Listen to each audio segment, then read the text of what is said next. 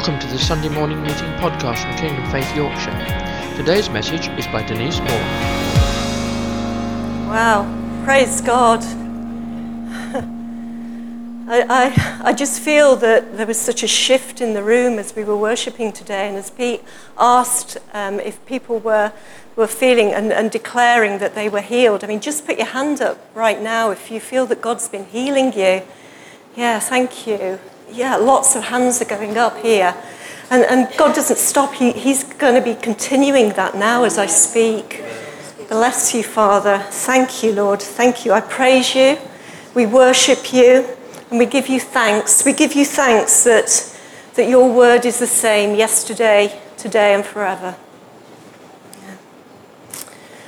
So, we've recently been having some creative days of prayer and fasting here at Kingdom Faith Yorkshire, for those who don't know or those who are visitors.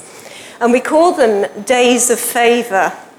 And we take this time at the beginning of our church year to really seek God and His vision and His plan for us. And Claire summed up really well a couple of weeks ago, and a couple of the key points that she raised were that. Um, they were, the, those days of favour were a steady build, and it was a time of taking and protecting ground and building the walls of community. And she felt that we were walking that path already. And we're walking that path in what God is saying, and it's a continuation of what we have been doing. Um, but we have turned a new page and that we need to pray that now into being. And so, in respect of continuing what has been, I was considering how God has already been raising us up as a family. So, those are things like our welcome, our discover courses, our prayer room, our house churches, and of course, the new step into the Encounter discipleship course and all of these things, they're really great in their own right. Um, but I believe God is pulling them together now. I think that, that He's pulling the, them together in unity. And so I was wondering what our part is to play in that and how we can use the tools and the gifts that we've been given to become really effective front-line disciples uh, to really live out what Pastor Paul's been hearing for us, which is a missional army in the community. Um, but what does that mean to be a frontliner? And what do we need to change to be a frontliner? And those are my key questions today. And so I want to share with you part of my testimony of my days of favour and what God was speaking to me about during those days and what that might mean to all of us. And so, um, first of all, it started actually at last year's, last year's for me, and he spoke to me a lot through Ezekiel 47. And I believe then that he was building on it for me through Luke 5 um, after that this year. And uh, for those that don't know, we had a real boat uh, in the prayer room, which was a heavy real boat. Um, and we were focusing on Jesus and being uh, fishers, fishers of men, uh, which is in Luke 5. But um, rewinding a little bit to Ezekiel 47 then, so how, he, how I feel that he's based this in my life, um, I'm going to read it to you. And it's from verse 8 to 9. He said to me, this water flows toward the eastern region and goes down into the Arabah, where it enters the Dead Sea. When it empties into the sea, the salty water there becomes fresh. Swarms of living creatures will live wherever the river flows. There will be large numbers of fish because this water flows there and makes the salt water fresh. So where the river flows, everything will live. Amen. Amen. And from this, I saw a picture. I saw a picture of the fresh water from God's temple, and it was going into the sea in Scarborough. And in the sea, I could see so many dead things. I could see spiritually dead people. I saw dead marriages. I saw dead relationships. And I saw dead communities. But then I could see the water, the river of life. That's God in His presence, the Holy Spirit flowing and being available to everyone. And I saw that everyone could access that river. So that's us, all our friends, all of the people that we know, and those people who are thirsty. Everyone who is thirsty in our community, they can have access. And that means that wherever that river goes, everywhere we go, we bring life, and it brings change, and it brings freedom, and it brings breakthrough. Amen? So God promises that He's going to bring life to where there is no life. And in Ezekiel 47 in verse 8, it describes this fresh river flowing into the Dead Sea, and it actually removes the salt from the sea. Not the sea with all its salt affecting the river, but it's the other way around, which is amazing, isn't it? Yeah, I mean, in life, we sometimes think that, that, that we can be influenced by the outside world, but no, not in God's world.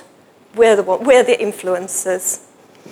And so, so, what that means for Scarborough and the surrounding area is that actually it's us, as Christ filled frontliners, to effect that change. It's, we have to take Jesus' sacrifice on the cross and his resurrection to bring real life to those people who don't know God yet that they don't know about Jesus and they don't know about his power and the love of God. And Jesus promised that it actually it would be us, we're the ones that are going to change. That we're going to be the ones that change these people and change opinions. And we're going to be the ones who bring the fresh water to the safest place, to the saltiest places. Yeah? the most hard to reach communities, we're going to be the carriers of that flow of living water. So that's why we're here. That's why we're doing it. And it starts with us. It's what we believe and it's what we're connected to. And then in discipleship and in relation to each other, we can learn how to do it. We can learn how to live it out and we can learn how to put that into action. And so that's Ezekiel, but I want to move on now to Luke, Luke 5, and if you've got your Bibles and you want to um, follow it along, it's verses 5 to 11.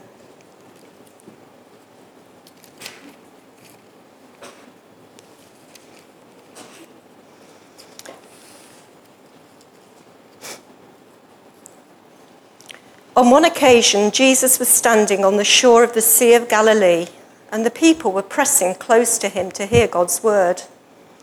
He noticed two boats left at the water's edge by the fishermen who were cleaning their nets.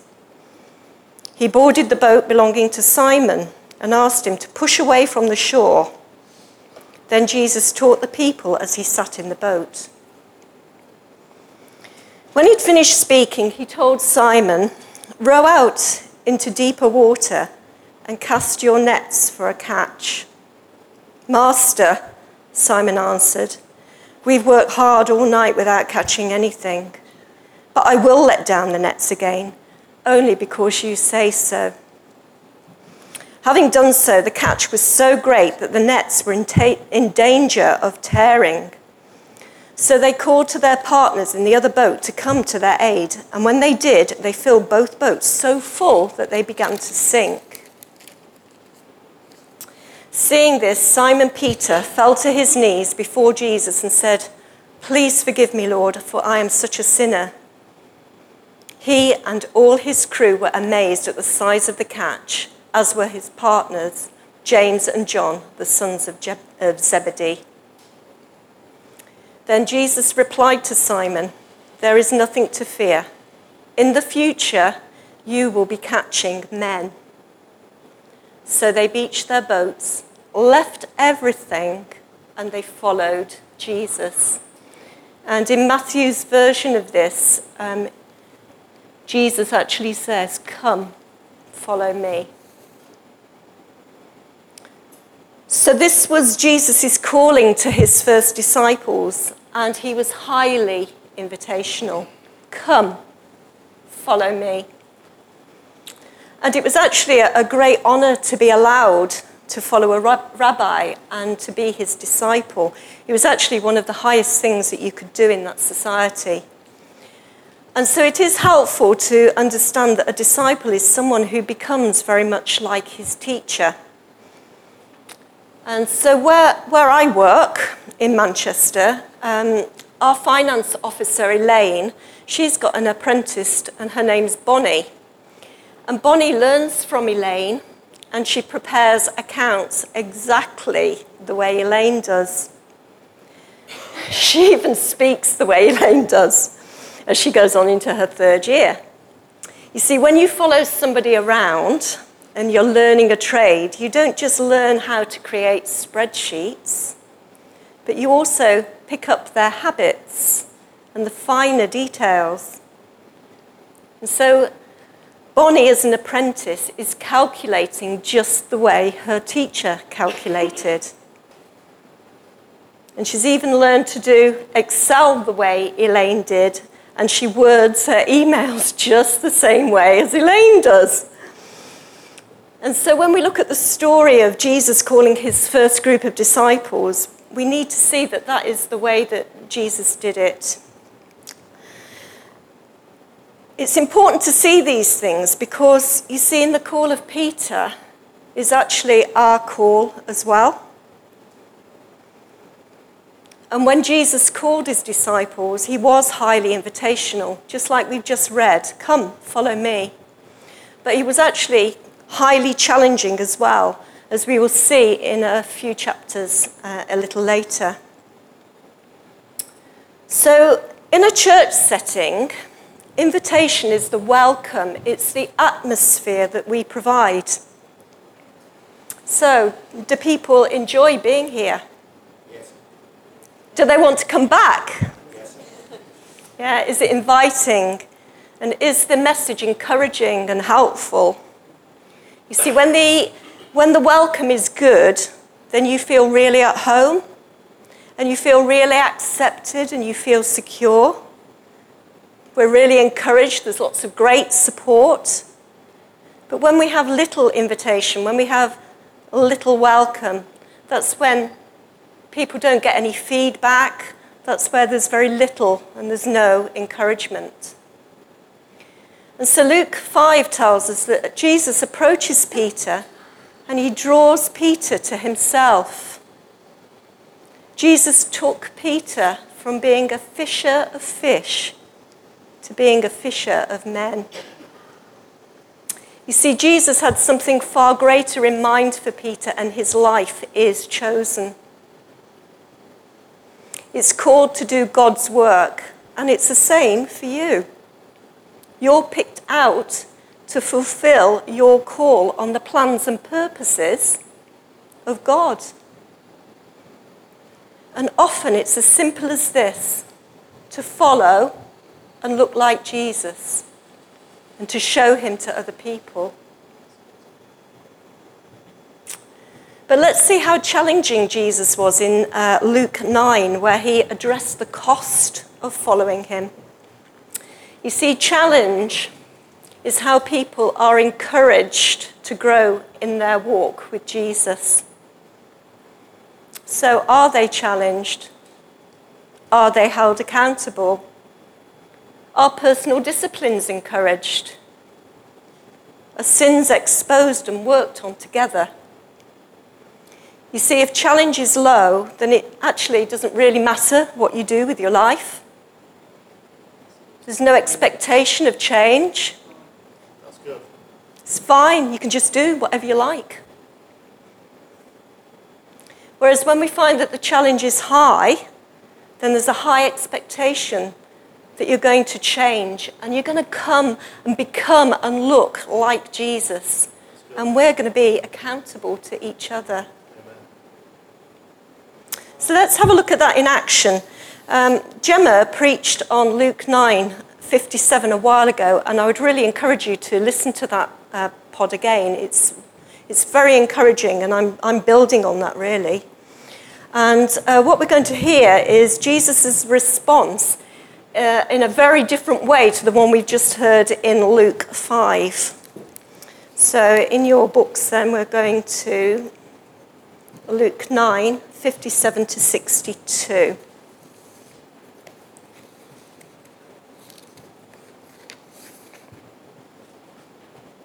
And I'm going to put it into chunks for you.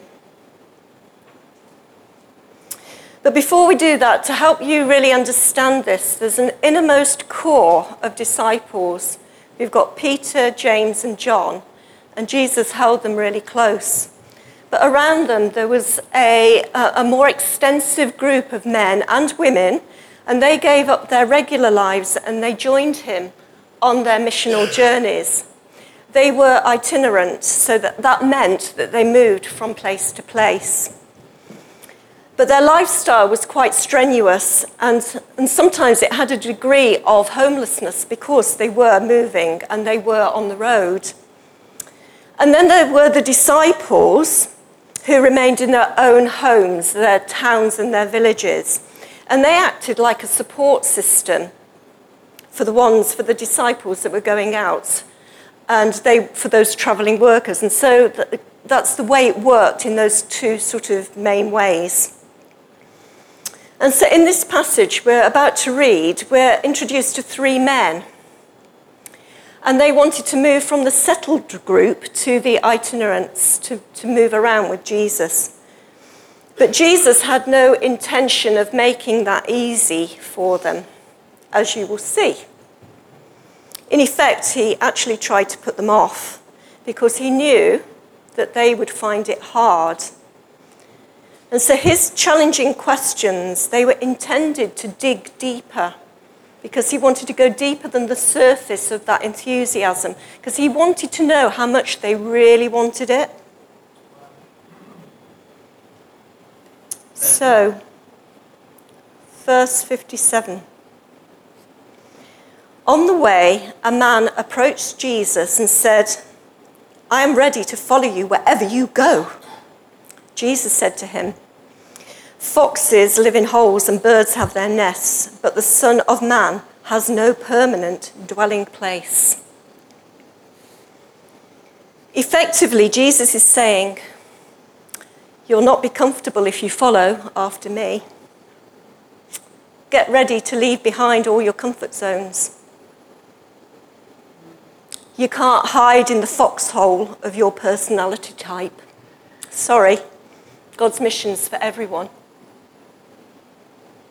My work, my, my agenda is far more important than if you're feeling a bit introvert today. Or do you need to pipe down a bit because you're extrovert and you need to learn to listen? You can't hide out in the comfort of your comfort zones. You can't remain cozy in your role within the church. If I call you to do something different, you have to do what's right.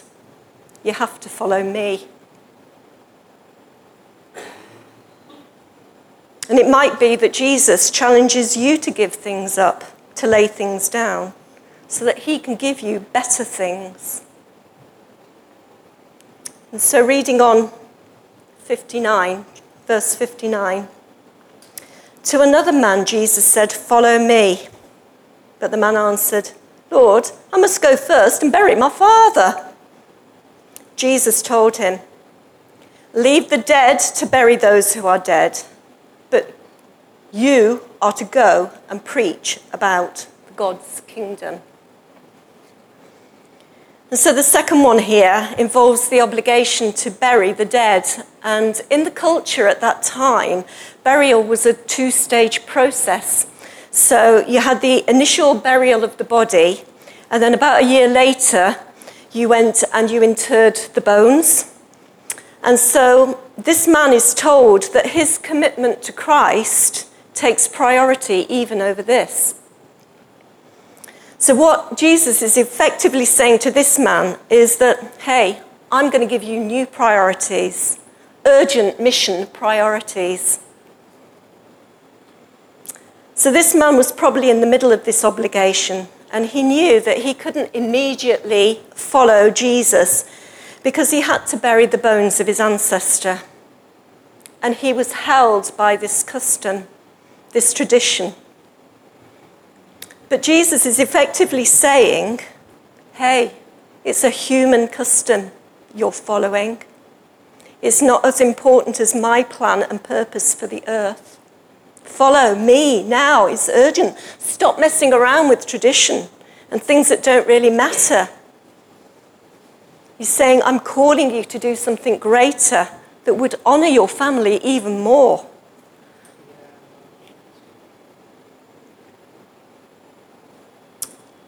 And then yet another man said, I want to follow you, Lord, but allow me first to go and say farewell to my family. Jesus said, Once a person has begun to plough, he must not look back. Such a one is not fit for service in the God's kingdom. Ouch. The third is about tying up loose ends with his family. And Jesus' response, again, is very challenging. You see, Jesus understood his audience of that time, of which a lot would have been farmers like Ron.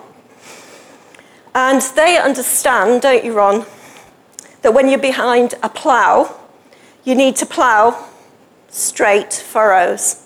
Because if you're looking over here, all you're going to get is wiggly lines. And that's not a fit field for any purpose.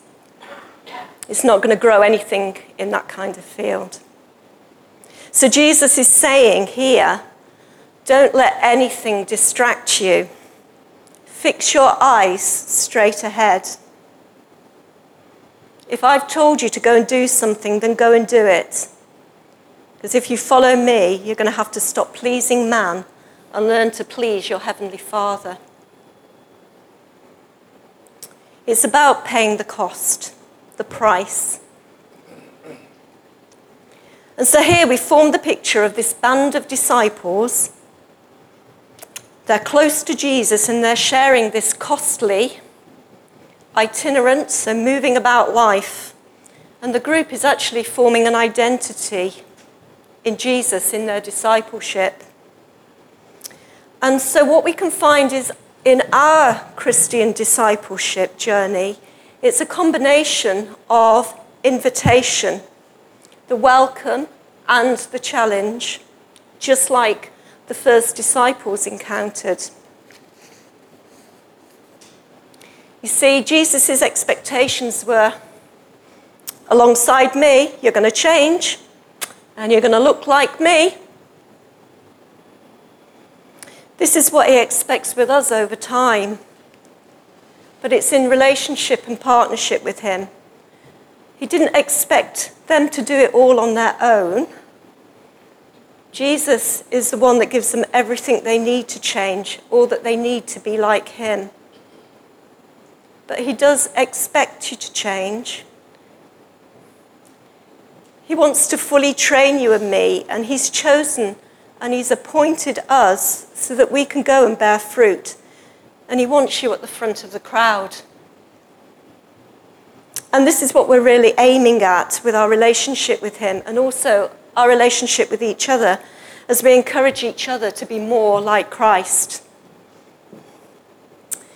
But what can happen if our welcome's good, but our challenge is low? Oh, everybody is so caring and so nice and so thoughtful. Oh, and they're so lovely. But nothing's really changing. No one's looking like Jesus. You might have heard the gospel, you might have thought, ooh, that sounds really nice. Mm, I'll have bits of that. But you never move on from that place of expecting change to become like Jesus. Or maybe some people are afraid to go deeper. They feel that they're not good enough. And it's these people who can be at the back of the crowd They've heard the message of Jesus, but they're not actually following him to become like him.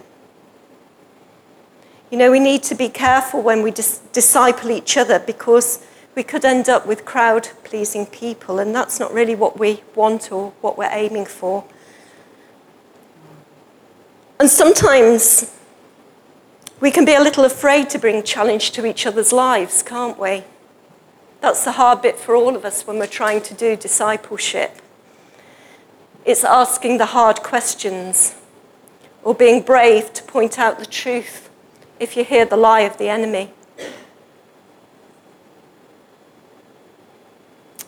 And then sometimes people get stuck in the middle of the crowd. It could be that they've experienced a lot of challenge in their Christian journey, but not much welcome. And this isn't great because what happens here is you can end up being quite religious. People can be quite religious in their thinking and their service. You know, you need to sort this out. You need to do better than that. You need to be doing this.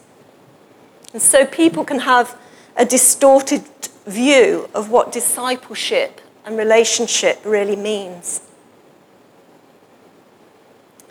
You see, without the encouragement of, hey, it's okay if you get things wrong, without the encouragement of, hey, this is my vulnerable life, without the encouragement of, yeah, I get where you're coming from, then too quickly we can fall into religious thinking where we have high invitation, high challenge, sorry, but no encouragement, no invitation. And then we have those who are on the sidelines of the crowd. And maybe these haven't really had a great welcome at church, and their challenge is zero. And they sort of know Jesus, but they haven't had the invitation in yet. So they haven't really understood that Christ really loves them and they can walk with him in life.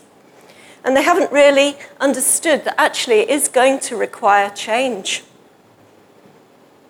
They may be afraid to step out in faith, or they can be holding back. And so these people are on the edges, they're on the sidelines of church, and they maybe need picking up a little bit, drawing them in a little bit more, inviting them in, and as people and others get to know them over time, you get that privilege of saying, hey, Jesus has got more for you than this.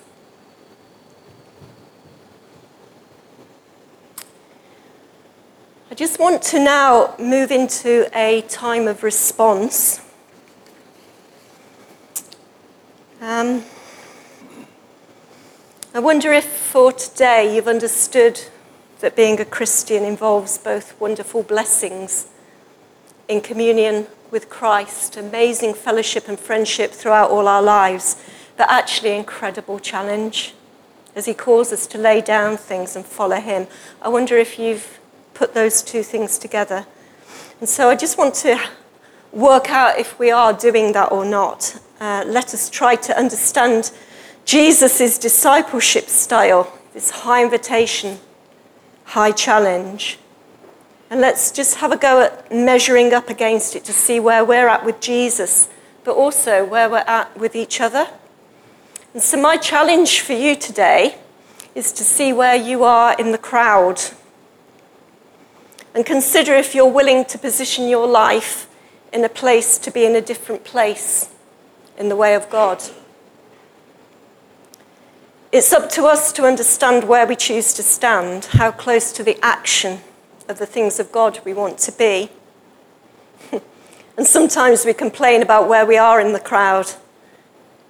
But are we willing to actually spiritually move into a different position? And so, what I'd like you to do now is just close your eyes for a minute. If you're making notes, you can pick this up in the podcast afterwards. And I want you to imagine yourself in a crowd. That crowd can be this church setting, it could be maybe at work or a group that you're in where you're surrounded by people in your life.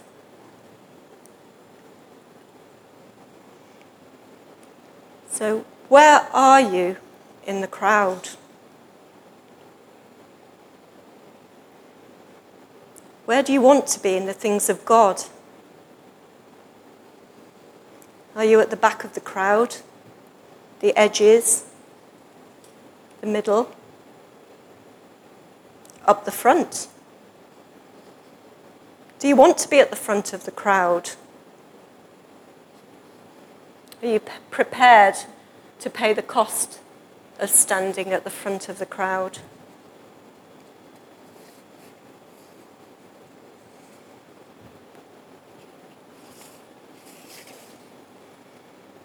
So, do you think that you're in the middle? Someone who's standing behind others? Or think that religious customs and should do's come before relationship? It's a blocked view or a distorted view. Something between you and the action. Oh, I have to do this or God won't love me. I can't go to church meetings because I, I need to be at home studying my Bible in my God slot time. So something get in the way of you moving forward. See, God's not saying there's a certain type of people He wants at the front. He says, if you want the spiritual front row of the crowd, if you want to get up close and more involved, you're welcome. But you have to learn to pay the price. You have to be willing to do the sacrifice. You don't get there through entitlement. You don't get it through how you dress or how you act in a certain way. You get involved in the front line of duty of what God is doing by commitment and relationship. To give all you can, and all you can puts you in the action. Reading your Bible, praying for others and for situations, standing by others, inviting people into your home and into your life. We've seen that with Peter this morning. It wasn't the most eloquent professional people that got to the front line, but they were the ones most willing to be in the front line of what God was doing, the ones giving the most sacrifice, the ones willing to pay the price.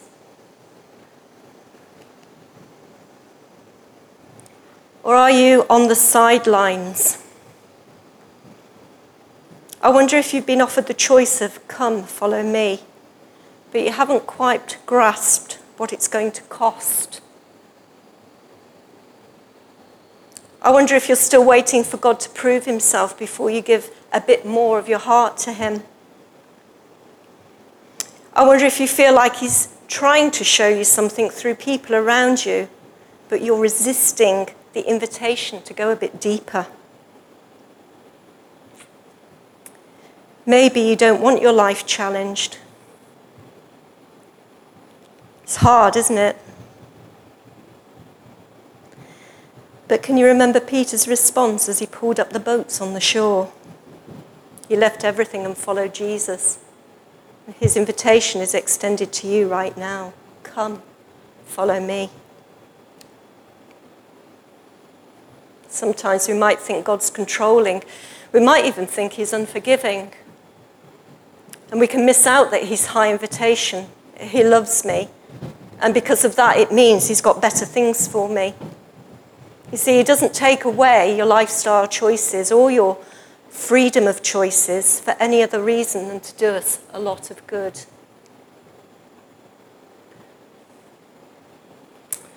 And I know that there are some who are spiritually at the back of the crowd because it's where people put you years ago.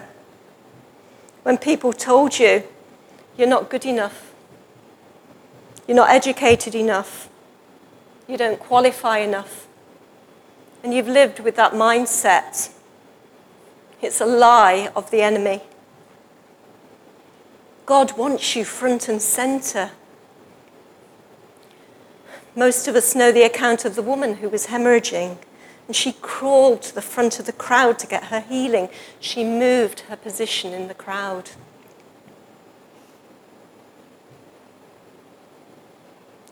Do you need some more encouragement? Are you ready to say, I've been at the back of the crowd long enough, I'm not staying here, I'm not going to be in the background anymore? Jesus was drawn to people willing to come forward in the crowd, just like the men who lifted their friend on a mat through the ceiling so that he could get his healing from Jesus.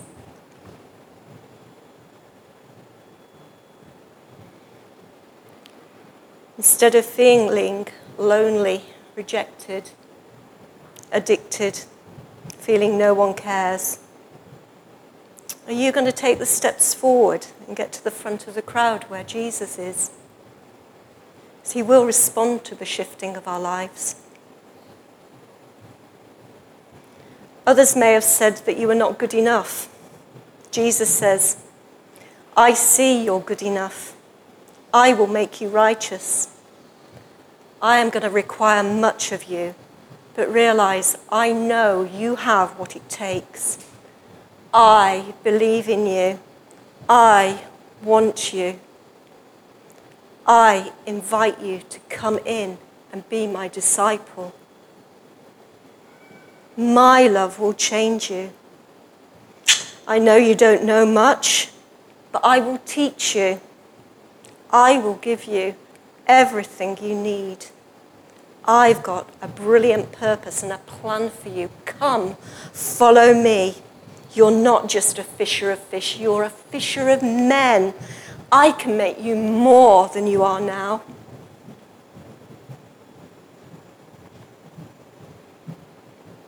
Are you willing to be on the front line? This is an invitation for you and for me. It's our invitation. Jesus is saying, I don't care what your education was like. I don't care what upbringing you came from.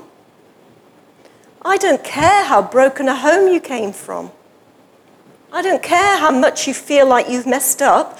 I don't care who says you can't. I say you can.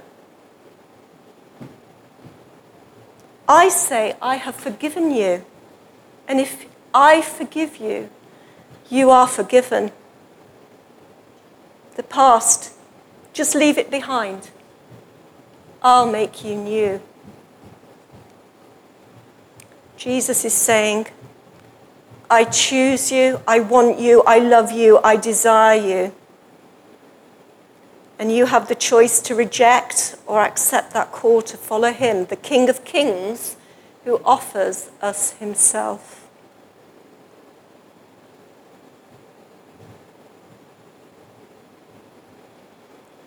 Do you need to choose a friend who is willing to challenge you?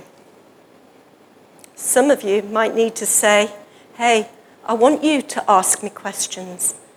I want you to help me to change me.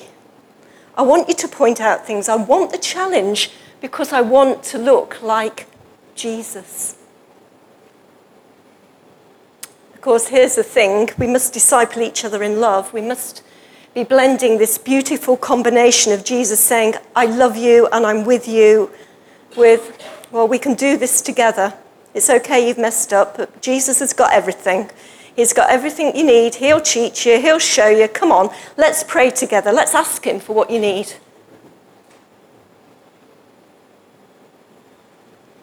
Let's not forget that we need to look like Christ. And none of us are really there yet, but you know, when we do, and even before we do, Christ sends us out to look like Him in the world and starting to look more like Christ in the world is to show others and it's to give away life. And we will change Scarborough as we do that.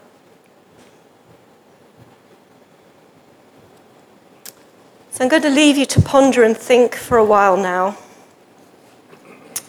But do remember that afterwards you can share these thoughts with your encounter discipleship group or your house church or your friends or you can pray it through in the prayer room upstairs.